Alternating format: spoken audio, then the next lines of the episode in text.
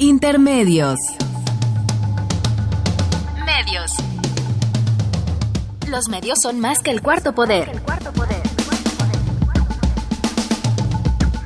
Los medios son más que el cuarto poder. Intermedios. Con Tania Rodríguez y Juan Manuel Valero. Tania Rodríguez y Juan Manuel Valero. Intermedios. Fábrica inigualable de héroes y villanos.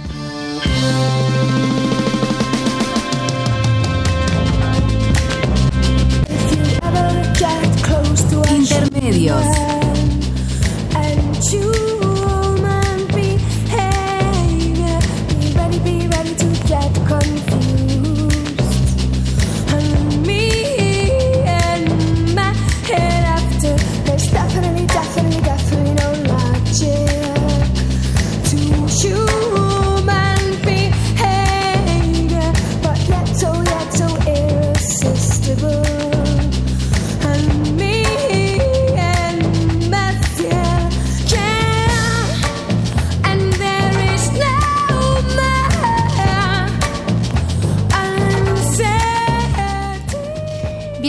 A Intermedios, hoy jueves 6 de abril del 2017. Los saludamos Tania Rodríguez. Y Juan Manuel Valero entre lluvia, truenos y centellas con el micrófono de poderlo hacer a través de los micrófonos de Radio UNAM.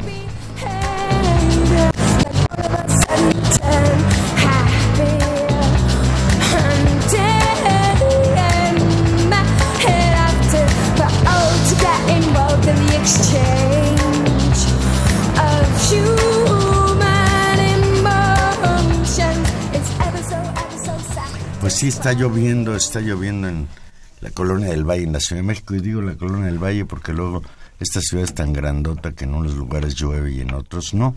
Sí. Harto trueno y relámpago en el camino, Juan Manuel. que ahí hay un cambio de temperatura que nos está afectando. Oye, pues bonita música, yo no tenía el gusto. Ya estoy como Pati Chapoy. No, y está bien, está bien, se vale, nadie tiene por qué conocerla. Pero a mí me gustó. Estamos escuchando y vamos, nos va a acompañar el programa a Bjork, esta mujer maravillosa que vino a, a, un, a dos conciertos, a, primero uno en el Auditorio Nacional en el cual se acabaron los boletos, parece que en tres minutos, y fueron carísimos, y nadie casi pudo verla. Y después estuvo en un festival el fin de semana que fue bastante tormentoso porque se canceló por esos vientos tremendos del sábado, Juan Manuel. Ah, que, sí, que, también azotaron. Un y en el Estado de México, ¿no? Sí, y aquí en la Ciudad de México recordarán todos que también hubo mucho viento. Pero bueno, vino esta mujer que es un referente importantísimo en la música contemporánea.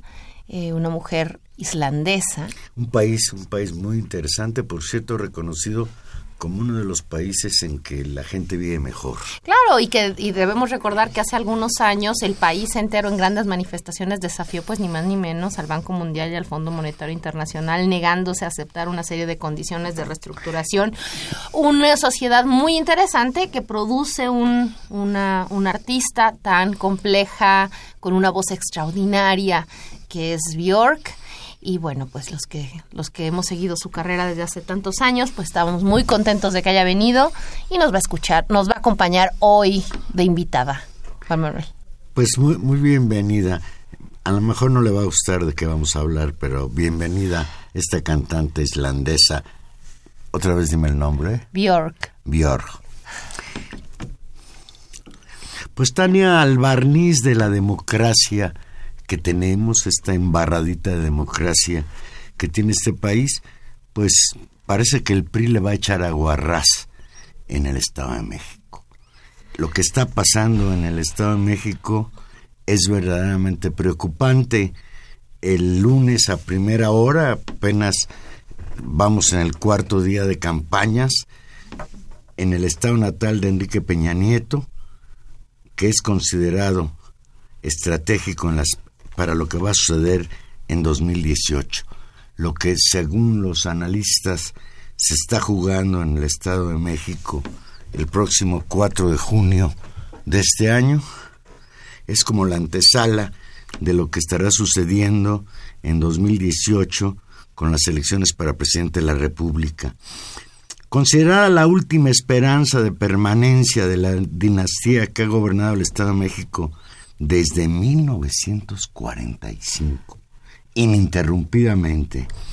Cuando su abuelo Alfredo del Mazo Vélez fue gobernador, el expresidente municipal de Huizquilucan, Alfredo del Mazo Maza, conocido también como Alfredo III, tiene igualmente todo el apoyo político y económico del aparato del gobernador Erubiel Ávila.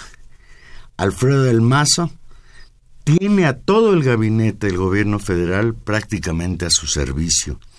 A su toma de posesión como candidato acudieron los secretarios de Hacienda, José Antonio Meade, de Economía y de Alfonso Guajardo, de Comunicaciones y Transportes, Gerardo Ruiz Esparza, de Salud José Narro Robles y el jefe de la oficina de la presidencia, Francisco Guzmán.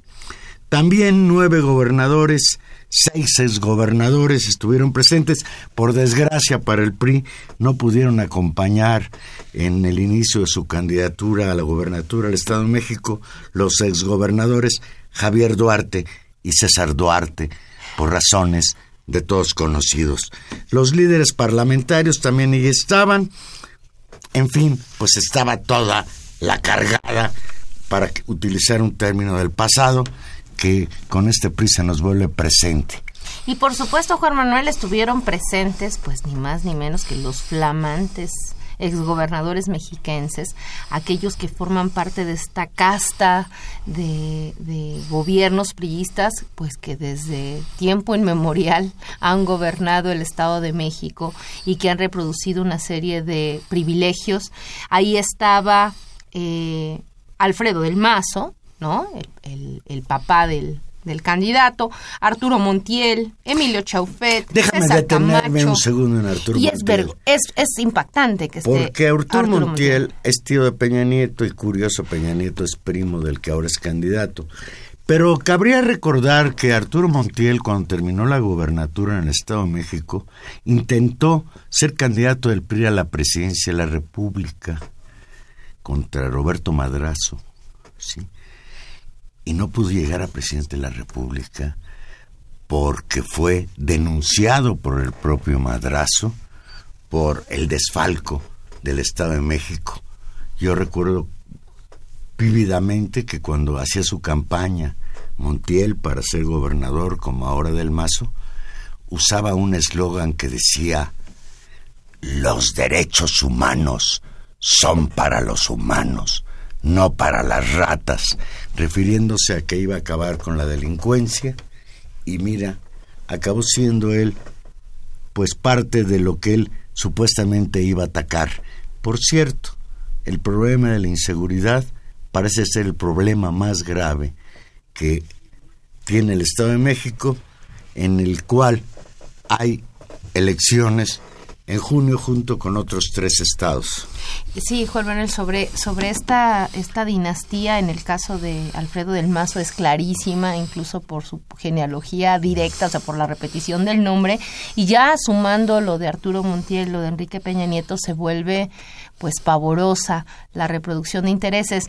Eh, no sé si leíste, Juan Manuel, un, un artículo que publicó Sabina Berman en el Universal, un, un artículo fantástico a, a modo de fábula, que se llama Alfredo del Mazo III asciende al trono o no, en el que en tono de cuento, una especie de cuento, de, un cuento, narra cómo el abuelo y el padre tratan de transmitir el poder al pequeño Alfredo del Mazo, donde algún día, viendo la extensión del Estado de México, le dice que será tuyo, y dice, lee un fragmento, dice, por el PRI, para el PRI, desde el PRI, y lo que sobre, todo para ti. Y más adelante, cuando cuenta que no ascendió y que subió Arturo, Prime, Arturo Montiel, al que aquí nombran, cuando sube el tío Arturo y sus hijos saquearon de tal forma las arcas y robaron de tal modo propiedades y extranjeron de los súbditos tanto dinero en sobornos que parecía que era falso y que ya nada sobraría para nadie nunca jamás. Despreocúpate, le dijo el abuelo Alfredo del Mazo primero, digamos. Los mexiquenses ya volverán a llenar las arcas. Este es el reino más productivo del planeta. Y parece, Juan Manuel, que efectivamente es así. Es decir, es gobierno tras gobierno que sarquea el erario de ese estado y ahí sigue de pie pese a todo ese riquísimo y complejo Estado de México. Les recomiendo que lo lean porque es muy, muy simpática la narración que hace de, de la situación. Tenemos en la línea telefónica a Eduardo Juchín Eduardo, buenas noches. Buenas noches, Juan Manuel. Me da mucho gusto saludarte a ti y a Tania. Pues aquí, aquí estamos dándote la lata nuevamente por tu experiencia en cuestiones electorales. Eh, periodista, exconsejero del Instituto, Electoral del Distrito Federal, colaborador del periódico Reforma. Eduardo, las elecciones en el Estado de México pueden convertirse en uno de los peores escenarios de fraude electoral, compra de votos, despilfarro, guerra sucia, la maquinaria electoral priista a todo vapor cuando apenas van cuatro días de campaña. ¿Frente a qué estamos en el Estado de México, Eduardo? Estamos ante lo que realmente y legítimamente se ha llamado una operación de Estado, porque no solamente es el gobierno estatal el que está interviniendo ilegalmente en ese proceso electoral, sino también el gobierno federal. Y no solamente durante la campaña, Juan Manuel, también antes de la campaña hubo una verdadera ofensiva de eh, compra y coacción mediante la aplicación ilegal de programas sociales y en contra de lo que dispone no solamente una ley, sino incluso la constitución de los Estados Unidos mexicanos que establece en el artículo 134 la obligación de todos los funcionarios públicos, de todos los servidores públicos, de aplicar con responsabilidad y con imparcialidad los recursos públicos sin afectar la equidad en la contienda de los partidos políticos. Eso es algo que dice literalmente el párrafo séptimo de la Constitución y sin embargo si tú te fijas, no hay ninguna autoridad que haya hecho nada hasta ahora junto frente a ese eh, plan eh, que ciertamente es una operación de Estado para la compra y coacción del voto, por supuesto a favor del Partido Revolucionario Institucional. Muy buenas noches, Eduardo. Eh, una pregunta, quién, cuál es, digamos, todavía dos, tenemos dos instituciones, Instituto Nacional Electoral y el Tribunal Electoral Federal. ¿Qué instancia tendría que empezar a actuar y, y si usted evalúa que va a actuar o francamente desde el inicio estamos viendo que las autoridades electorales van a empezar a ser rebasadas?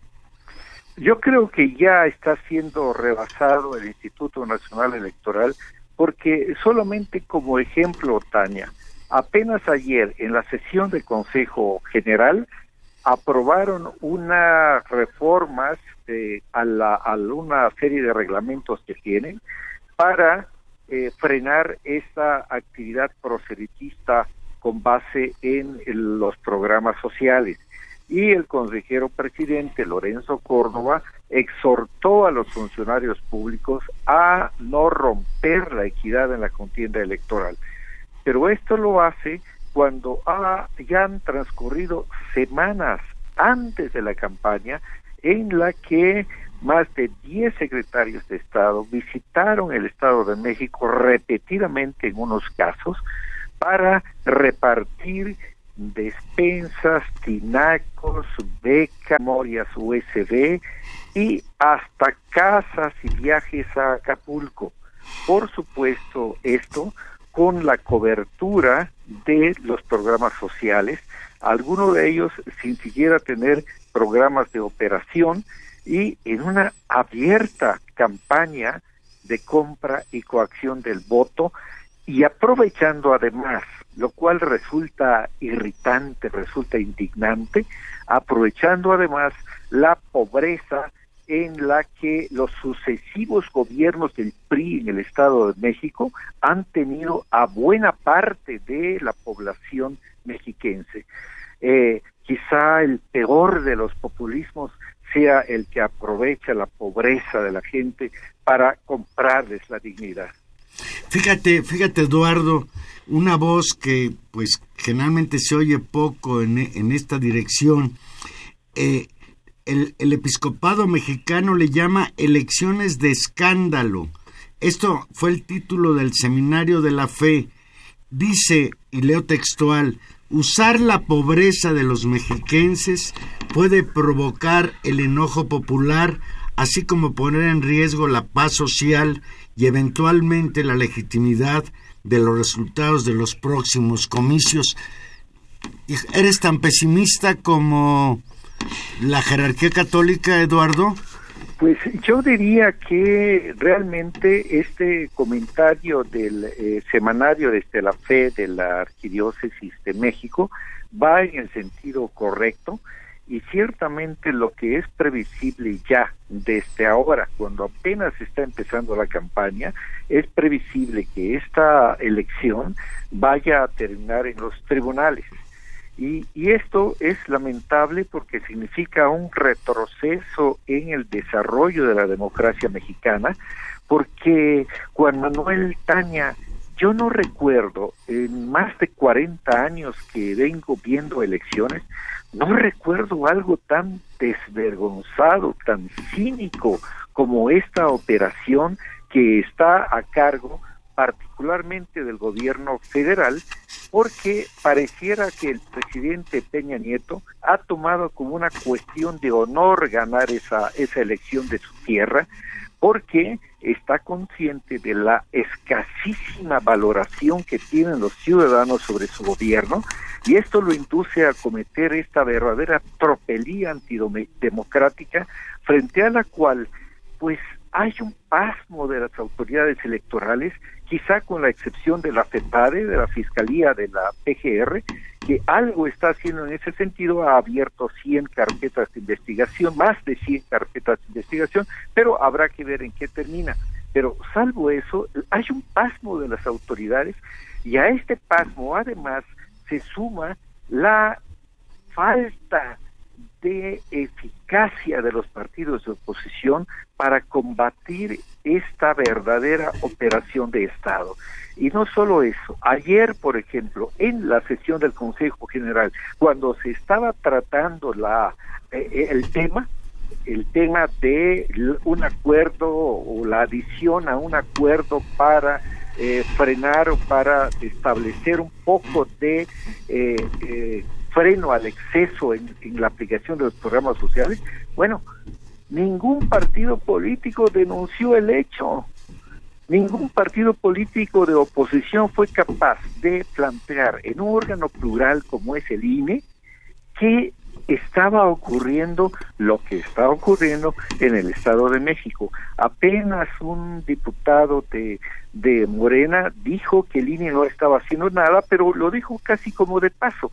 Entonces, en esta eh, situación de un eh, conjunto de autoridades en pasmo y la ineficacia de los partidos de oposición, pues como que se percibe la impunidad que viene lo cual sería muy lamentable sin duda.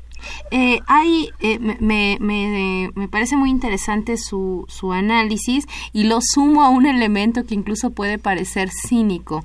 El spot de campaña del candidato del Mazo usa la frase con todo, con todo y parece que están decididos a mantener el Estado de México con todo, sean estos recursos legítimos o ilegítimos, ilegales o legales, es decir, con todo el aparato del Estado, con toda la fuerza clientelar, con todo el dinero que puedan poner en la mesa y con toda la presión política que eso está. Y es sorprendente que incluso lo digan de esa manera.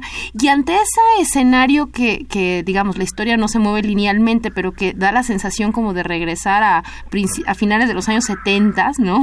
O a, o a principios de los años 80, donde empezaron a, disputar, a disputarse elecciones competitivas y el PRI mostraba como una serie de elementos de, de, actividad fraudulenta y de fuerza, eh, efectivamente, ¿qué le quedaría a la ciudadanía? ¿Qué, le, ¿Qué estrategias le quedan también a los partidos de oposición ante esta investida que parece que viene, repito, con todo?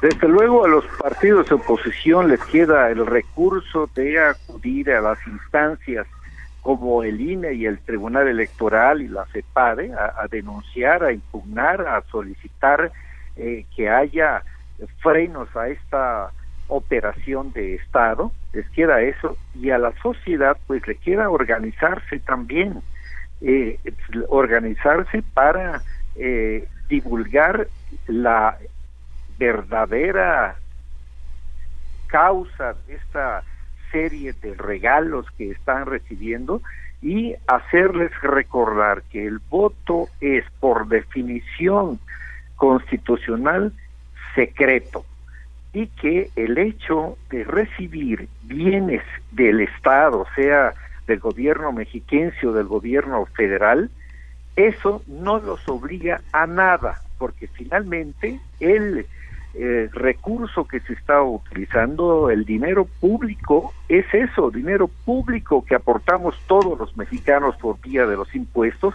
y en consecuencia no tienen por qué estar agradecidos hacia quienes están esos bienes, eh, sino tener presente de que deben votar con toda libertad, con entera libertad y autonomía y desde luego no entregar su credencial de elector bajo ningún motivo y si son forzados a ello, denunciar el asunto ante las autoridades competentes. Esto es lo que le queda a la, a la sociedad, pero sobre todo eh, haría falta una organización y en algún sentido ayer se instaló un observatorio ciudadano en el que eh, participa gente como John Ackerman, Lorenzo Meire, Fabricio Mejía y otros muchos ciudadanos, eh, para justamente darle seguimiento a todas esas tropelías, verdaderas tropelías antidemocráticas que están cometiendo el gobierno federal, el gobierno mexiquense y su partido. Eduardo, pues algo que no te hayamos preguntado y que quisieras agregar. Pues que es necesario insistir en esta de la organización de la sociedad civil para hacer frente a estos hechos que pues ponen un acento negativo más en el gobierno de Enrique Peña Nieto. Muchísimas gracias Eduardo, muchas gracias por haber estado hoy con nosotros aquí en Intermedios de Radio UNAM. Encantado, Juan Manuel y Tania, muy buenas noches. Un saludo, muy buenas noches. Eduardo Juchín, experto en cuestiones electorales, destacado periodista colaborador del periódico Reforma. Vamos a hacer una pequeña pausa musical y aquí regresamos. Recuerde que Intermedios es un programa en vivo y usted se puede comunicar con nosotros al 5536 8989. asignatura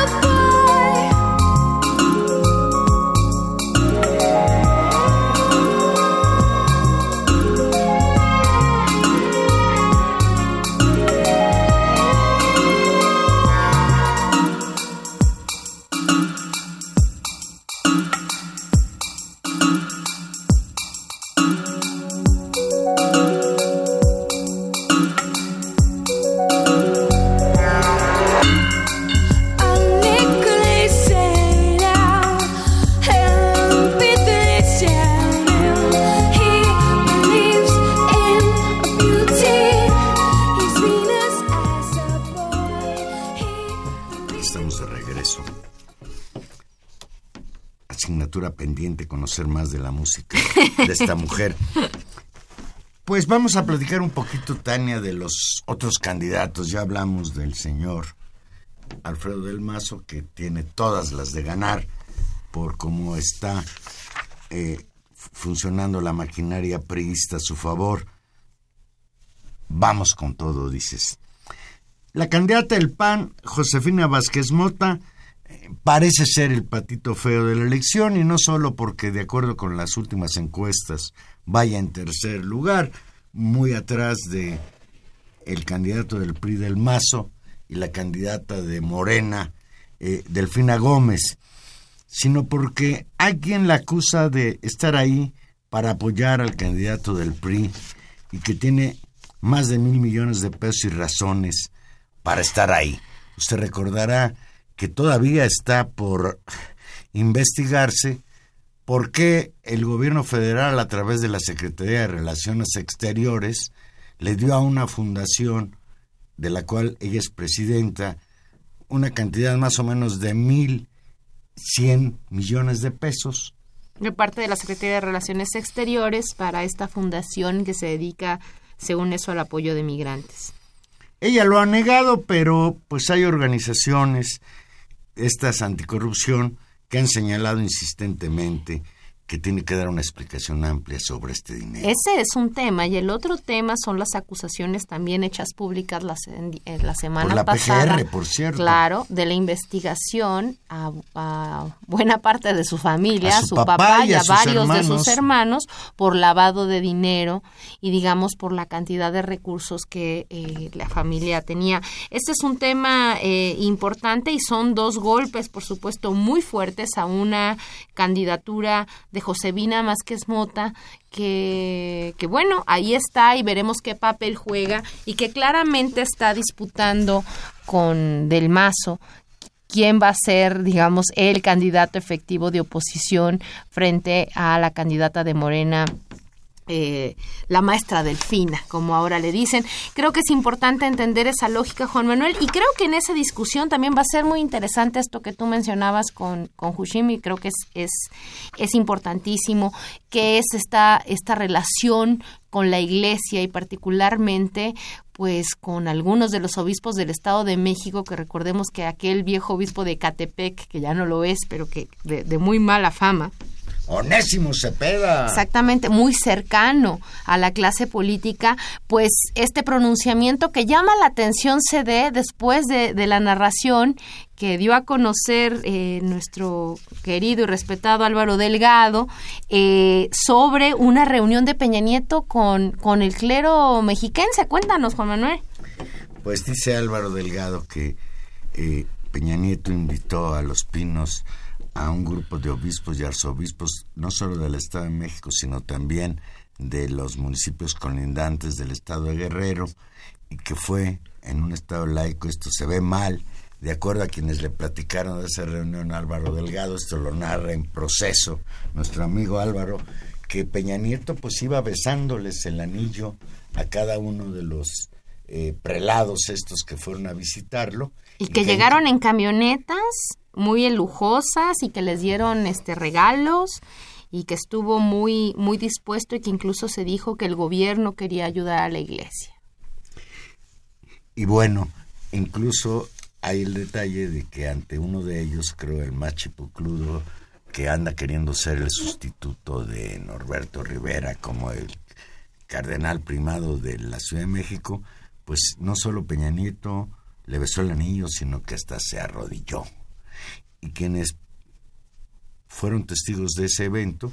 El señalan, cardenal Carlos Aguiar Retes, arzobispo de Tlanepantla. Que el propósito de Peña Nieto pues era a ver si desde el púlpito los curas de la entidad le ayudan a su primo del mazo. Pero le salió el tiro por la culata. ¿Y te acuerdas que esta actitud podría tener que ver con un balance que hicieron el año pasado, particularmente en la pérdida, creo que de Colima y de algunos estados, en la que sintieron que por el tema de los del matrimonio gay, esta primera declaración que hizo Peña Nieto, sorprendente en un primer momento, de apoyo a un acuerdo de la Suprema Corte de Justicia, donde se ratifica que siendo el matrimonio un derecho y un contrato civil, pues todo ciudadano tiene acceso a ello y no se podría restringir. Eh, sintieron que buena parte de eso les había costado el retiro del apoyo del clero y la pérdida de apoyos electorales en algunos estados, particularmente en, bueno, en, lugares tan, tan, tan como Aguascalientes o en o en estos. Y me parece, me llama la atención desde ese lugar y desde la cercanía de una elección que sienten muy disputada.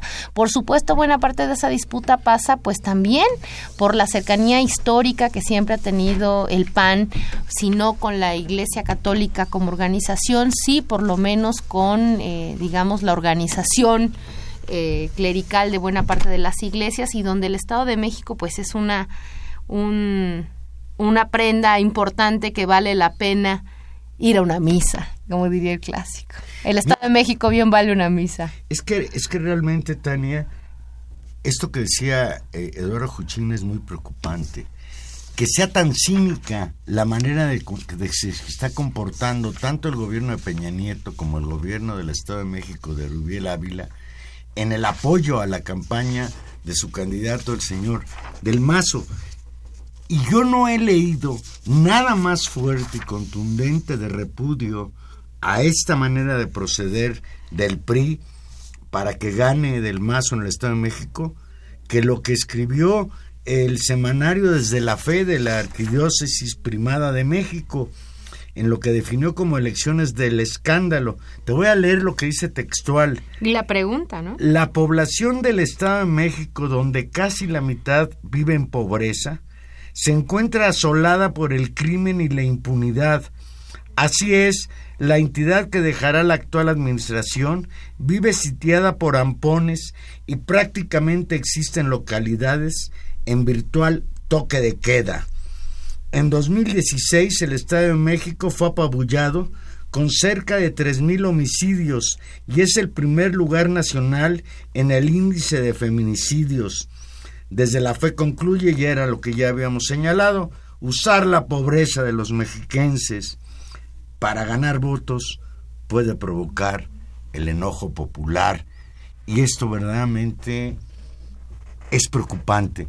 Es preocupante que los demás partidos políticos, incluso los opositores al PRI, no se den cuenta, estén manejando casi con naturalidad lo que estamos viendo en, el Estado de México en cuanto a derroche de recursos, en cuanto a posicionamiento en los medios, en Internet, de este señor eh, del Mazo.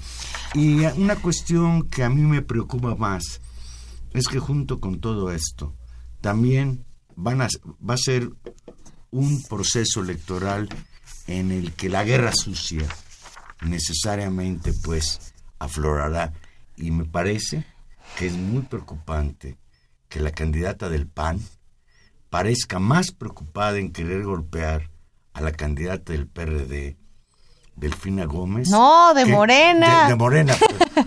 Perdón. Reviví al PRD. Esto fue un... Regresamos a los noventas. Regresamos a los orígenes. Perdón. La candidata Morena. Mira, en un mismo día, el presidente nacional del PAN, el señor Anaya, dijo que la señora Delfina era la Juanita de Peña Nieto, recordando aquel episodio de de, de, de, peje, ya me revolví.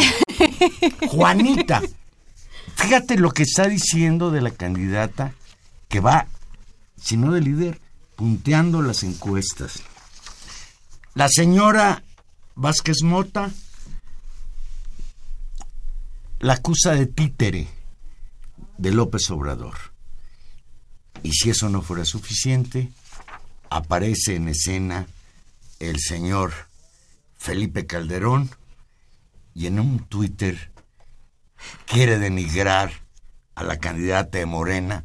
Y voy a leer textual el Twitter de Calderón, porque vale la pena conocer la calidad moral de alguien que fue presidente de la República de este país durante seis años. Dice Calderón, ¿Delfina es nombre propio? ¿O así le dicen por cómo la trata quien la nombró y es su jefe, refiriéndose a López Obrador? Caray, ¿qué opinas, Tania? Misoginia de la perra Lea está diciendo que el nombre de Delfina es nombre de sirvienta, es, le preguntaré yo a Calderón. ¿Y tiene algo de malo ser trabajador? Sí, sí, tiene mucho de malo que en México haya mujeres que tienen que trabajar en las casas de otros porque no tienen otra posibilidad de subsistir. Pero esto que está haciendo Calderón es brutal. No, bueno, y, es, de, es de una misoginia, de un clasismo muy claro. Eh, tan claro es, y la respuesta en las redes fue así, me imagino que sus propios... Eh, críticos de campaña, imagino que la gente cercana a la campaña de Margarita Zavala inmediatamente han de haber dicho que había sido un, gran error, que finalmente en unas horas más tarde eh, Calderón borró de su línea este tweet, ¿no? Que finalmente de cualquier manera está ahí y no porque lo borres deja de deja de existir. En respuesta a esta a este a este tweet, eh, justamente la candidata Delfina Gómez eh, señaló y aclaró mi nombre es Delfina y lo porto con orgullo, parece que es heredado de su de su abuelo y dice Calderón no se burla solo de mí, lo hace de todas las mujeres y por supuesto que es una contienda en la que vemos que todos los actores políticos y los principales actores políticos de los distintos partidos están disputando y están usando otra vez todas las estratagemas, todas las, posibilidades, todo el lenguaje más eh, sucio, los golpes bajos que se puedan usar para tratar, y ese es el miedo, el PRI de no perder y por otro lado de evitar un posible triunfo de Morena en el Estado de México. ¿A qué se debe, Tania? A mí me sorprende porque la conocía poco, fue presidenta municipal de Texcoco, es una mujer que tiene prestigio dentro del magisterio del Estado de México, pero ¿a qué se debe que haya alcanzado ella estos niveles de popularidad de tal manera que traiga tan preocupado al PRI? ¿Al desprestigio del PRI?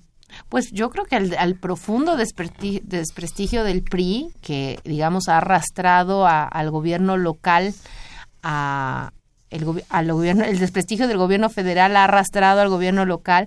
Creo que también la sistemática, eh, pues, que será el robo de las arcas eh, del estatales ha sido espantoso, no solamente el desprestigio del mal gobierno de Enrique Peña Nieto, sino del mal gobierno de los Duarte, por ejemplo, donde pueden verse tal de los Duarte y de los Borges. Claro, y, donde pueden verse muy reflejados tal vez la población eh, mexiquense. Yo creo que ahí hay un quiebre enorme y por supuesto creo que la candidatura de Delfina sin lugar a dudas hace, hace a Morena una posibilidad nueva, finalmente es un partido más joven que aparece a disputar desde un lugar de oposición muy clara en contra del gasolinazo, en contra de una serie de políticas. Y por supuesto y eso y eso no demerita la figura de Delfina al, al, contrario la complementa porque así son los los partidos políticos pues se ve absolutamente apoyada y impulsada por el crecimiento tan fuerte de eh, la candidatura de López Obrador. Y finalmente creo que hay una enorme preocupación del triunfo de Delfina por lo que significa perder el Estado de México, que significa un colegio electoral enorme, un, un padrón electoral gigantesco, el más, el más grande del país, una serie de recursos enormes con municipios y, y una base fiscal amplísima, eh, con un poder muy importante de su cercanía, digamos, eh, al, al, lugar estratégico que ocupa en el país, su cercanía con otros estados, al, a la Ciudad de México, es decir, una, una geopolítica muy importante la del Estado de México.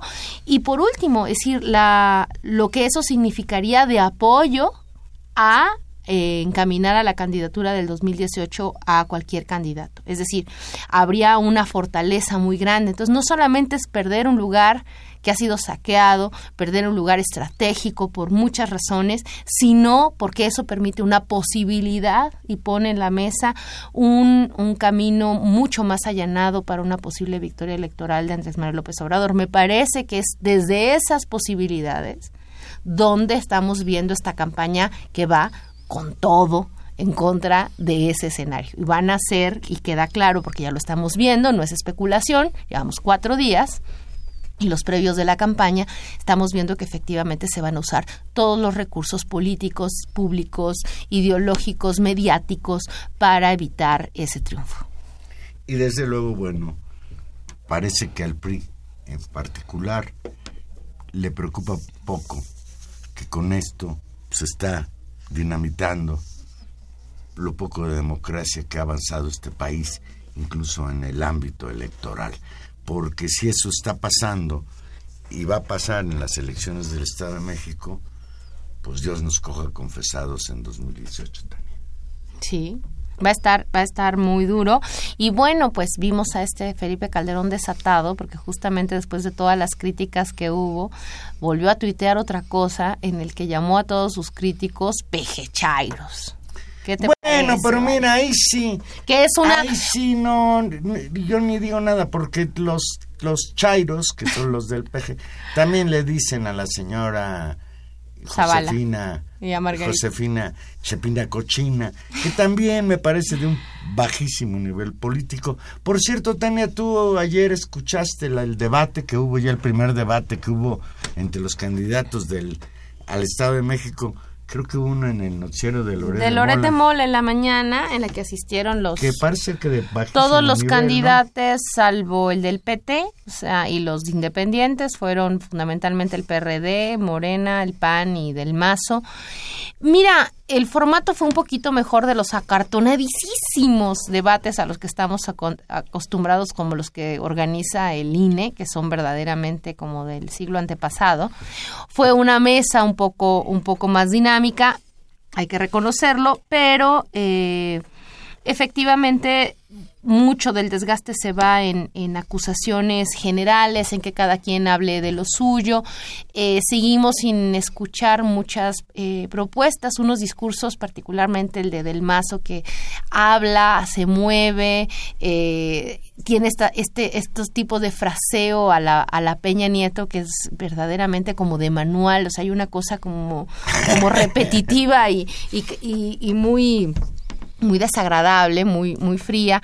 Por otro lado, una Josefina Másquez Mota que trató de defenderse frente a las acusaciones, eh, que no aclaró en cierta medida nada, sigue sin presentar sus declaraciones de intereses y una serie de partes de las declaraciones de, transparencia. No lo, ha entregado completo. Eh, obviamente, a pesar de que Loretti trataba de, intentó verse como crítico, realmente tampoco presionó a ninguno de los candidatos. ¿Cómo viste a la candidata? De manera directa. A Delfina. Me parece que eh, yo me imagino que por supuesto va a ser muy difícil estar en un escenario televisivo en esas condiciones eh, y pasar finalmente al escenario nacional de manera casi directa. Vamos a ver, es una política mucho más local y la visibilidad que ha tenido la campaña del Estado de México la ha llevado a un lugar pues de centralidad política, con mucha presión, con todas las presiones que ello necesita. Asumiendo eso, me parece que lo hizo eh, digamos, en el nivel de lo correcto, pero que no se necesita el dinero de lo correcto. Es decir, no dijo nada que estuviera muy fuera de lugar, pero creo que requiere ser mucho más eh, proactiva en su discurso, tiene que ser mucho más efectiva en la manera de comunicar, porque van a ser muy pocos los espacios que se abran, van a ser muy duros los golpes y tiene que reaccionar mucho más rápido a ello porque efectivamente la campaña se juega mucho y va a ser mucho más agresiva. Me parece también que muy mal haría en reconvertirse en una, eso significara esta capacidad de actuar, de reaccionar en un lugar de, de habla al estilo Josefina Vázquez Mota o, o del Mazo en el cual todo es acartonado y repiten frases hechas una y otra vez, sino me parecería recuperar un lugar más fresco, de una mujer de lucha que ha trabajado, de una profesora y que hablara con, con claridad, ¿no? Creo que, creo que eso, eso requiere, creo que habrá cosas que ajustar en la campaña. Lo que decía ahora Eduardo Juchín me parece también muy importante. Es muy importante que si Morena está interesada en ganar el Estado de México, pues afine la estrategia electoral y de defensa del voto claramente desde ahora y que haya una estrategia de resistir a ello y no se caigan en los errores como en el 2006, ¿te acuerdas? Que se dijo, bueno, lo que pasa es que se nos olvidaron cubrir algunas casillas, bueno, lo que pasa es que no metimos bien los recursos, bueno, lo que, o sea, sería lamentable y eso no significa culpabilizar al, a la víctima, digamos, o sea, la responsabilidad es de los que hacen el fraude, pero creo que también sería ingenuo no tomar todas las, las, las, las previsiones. Y máxime si te estás enfrentando a una maquinaria electoral, como ya conocemos históricamente al PRI.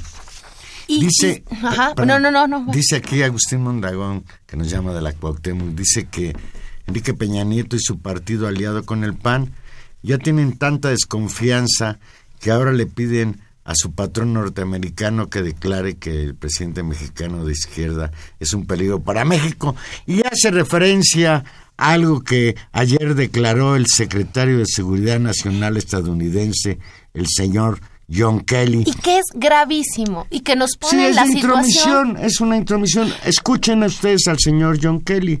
Aseguró que un presidente de izquierda en México no sería bueno para nuestro país ni para los Estados Unidos. Leo textual. Tenemos un problema con México hay mucho sentimiento antiestadounidense en México. Si la elección en México fuera mañana, se ve que ve las encuestas, probablemente se obtendría a un antiestadounidense de izquierdista como presidente de México. Eso no puede ser bueno para Estados Unidos, no sería bueno para Estados Unidos ni para México, dijo ante el cuestionamiento del senador republicano John McCain. Ah, caray, no, eh, y es... Lola, le diría a Videgaray que hiciera eso, no, ¿verdad? ¿Eh? No, bueno, Videgaray, bueno, Videgaray ya salió a decir que, que qué barbaridad, que no se meta, que ya habló con él y que dijo que la decisión electoral de lo que ocurra en México en el 2018 será de los mexicanos y eso puede ser un discurso normal. Lo que puede también haberle dicho es, así que no nos ayudes, compadre, ¿no? No, es decir, calienta las cosas a un nivel eh, mucho más grave y creo que pone las cosas en su dimensión, es decir, la amenaza, o sea, la, posibilidad de un escenario de una victoria de Andrés Manuel López Obrador eh, genera mucho escosor en muchos sectores que han tenido enormes privilegios con estas administraciones y con estos gobiernos. Es decir, el interés no tiene que ver por un, meramente un asunto ideológico, tiene que ver porque muchos de esos empresas, de esos grupos políticos se han beneficiado con enormes negocios y se han hecho enormes fortunas al amparo de, la, de, de, estos, de estos gobiernos. Eh, la intervención, ni más ni menos, del secretario de Seguridad Nacional es eh, enorme y pone el acento en una, en una muy peligrosa, y puede ser tal vez por este este ámbito, digamos, de permisividad discursiva que se ha dado el gobierno de Trump en decir las cosas más cínicas, más sorprendentes, más racistas y en este caso más intervencionistas que hemos visto, me parece, en muchos años. Y eso significa no que el Estado, que el gobierno norteamericano no haya siempre visto con mucha atención la política mexicana. Por supuesto que lo ha hecho y los cables de Wikileaks lo demostraron, que incluso en el 2006 hubo una clara seguimiento a lo que estaba pasando en el conflicto electoral y hubo reuniones de alto nivel para atender ese tema.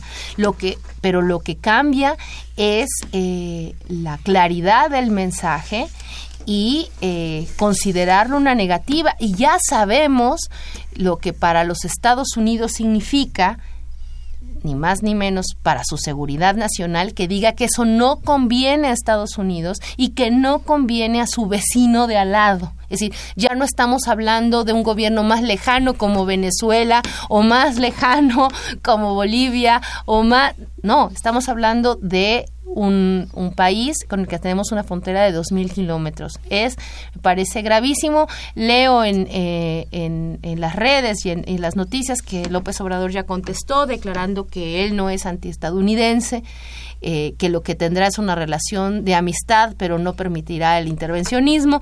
Y eh, me parece que se llega a un punto crucial de, del momento político mexicano con esta declaración.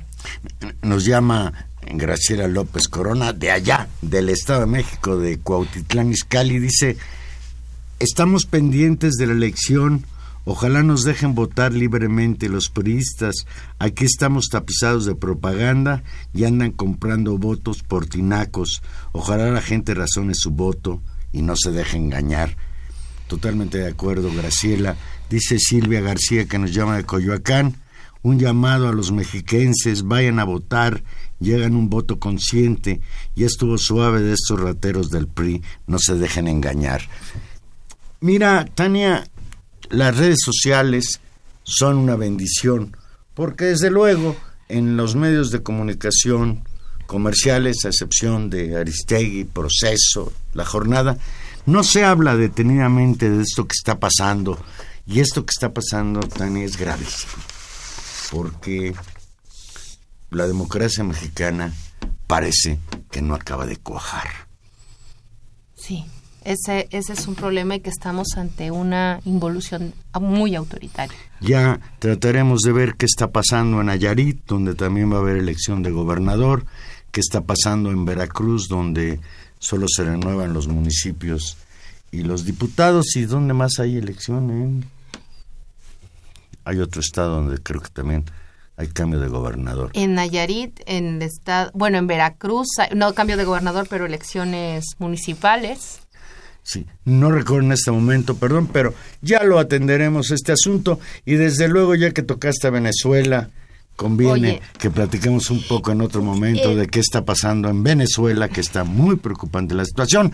Y quiero aprovechar para felicitar al pueblo ecuatoriano que volvió a votar a la izquierda en ese país y no cayó en el garlito en el que por desgracia cayeron en Brasil y en la Argentina. No, y en una en una elección muy disputada, donde hay que decirle que incluso ob- la observación internacional de la OEA, que parece que se está volviendo a comportar como en los viejos tiempos, no tuvo espacio para decir que había habido fraude y efectivamente Lenin Moreno será el próximo presidente de Ecuador, lo que me imagino debe tener muy contento a Julian Assange, quien sigue refugiado en la embajada norteamericana, digo norteamericana, ecuatoriana en el Reino Unido.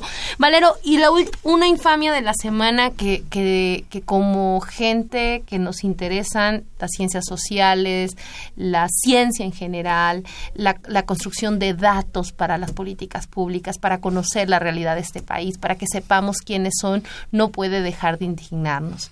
El Senado hoy nombró y ratificó a una candidata, ¿no? Pal- Paloma Merodio, para ocupar el cargo de vicepresidente del INEGI, una eh, mujer que se ha demostrado no cuenta con la experiencia necesaria para el puesto y que no solamente eso, llama la atención que sin tener esas credenciales ni académicas ni de experiencia profesional haya sido propuesta y mantenida y en este sentido ya impuesta por el PRI, por el Partido Verde a propuesta del el gobierno federal en ese lugar, lo que llama la atención en términos de las de los favores eh, políticos o la decisión o la decisión política que hay detrás de mantener alguien que no necesariamente tiene un perfil cuando en este país hay una gran cantidad de investigadores que podrían cumplir con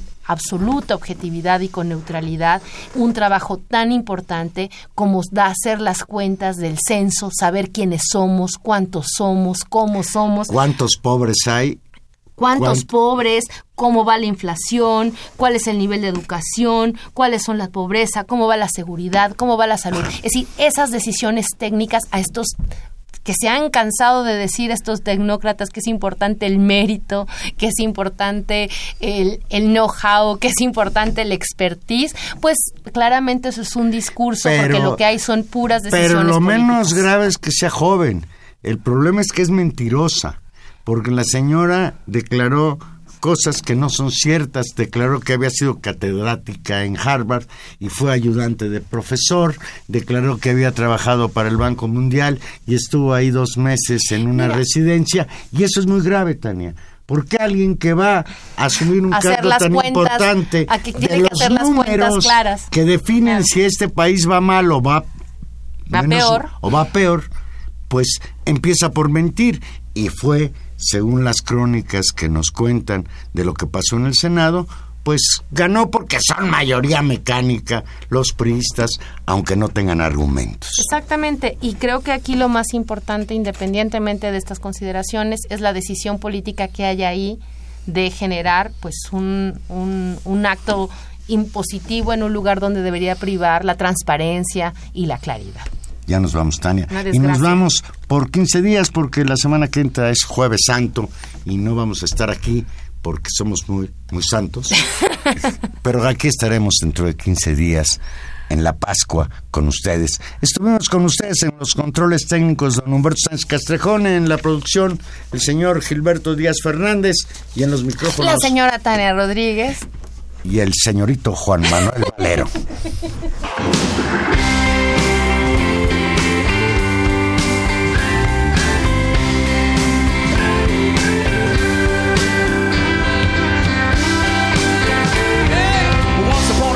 you dressed so fine, through the bumps of dime, and you climb.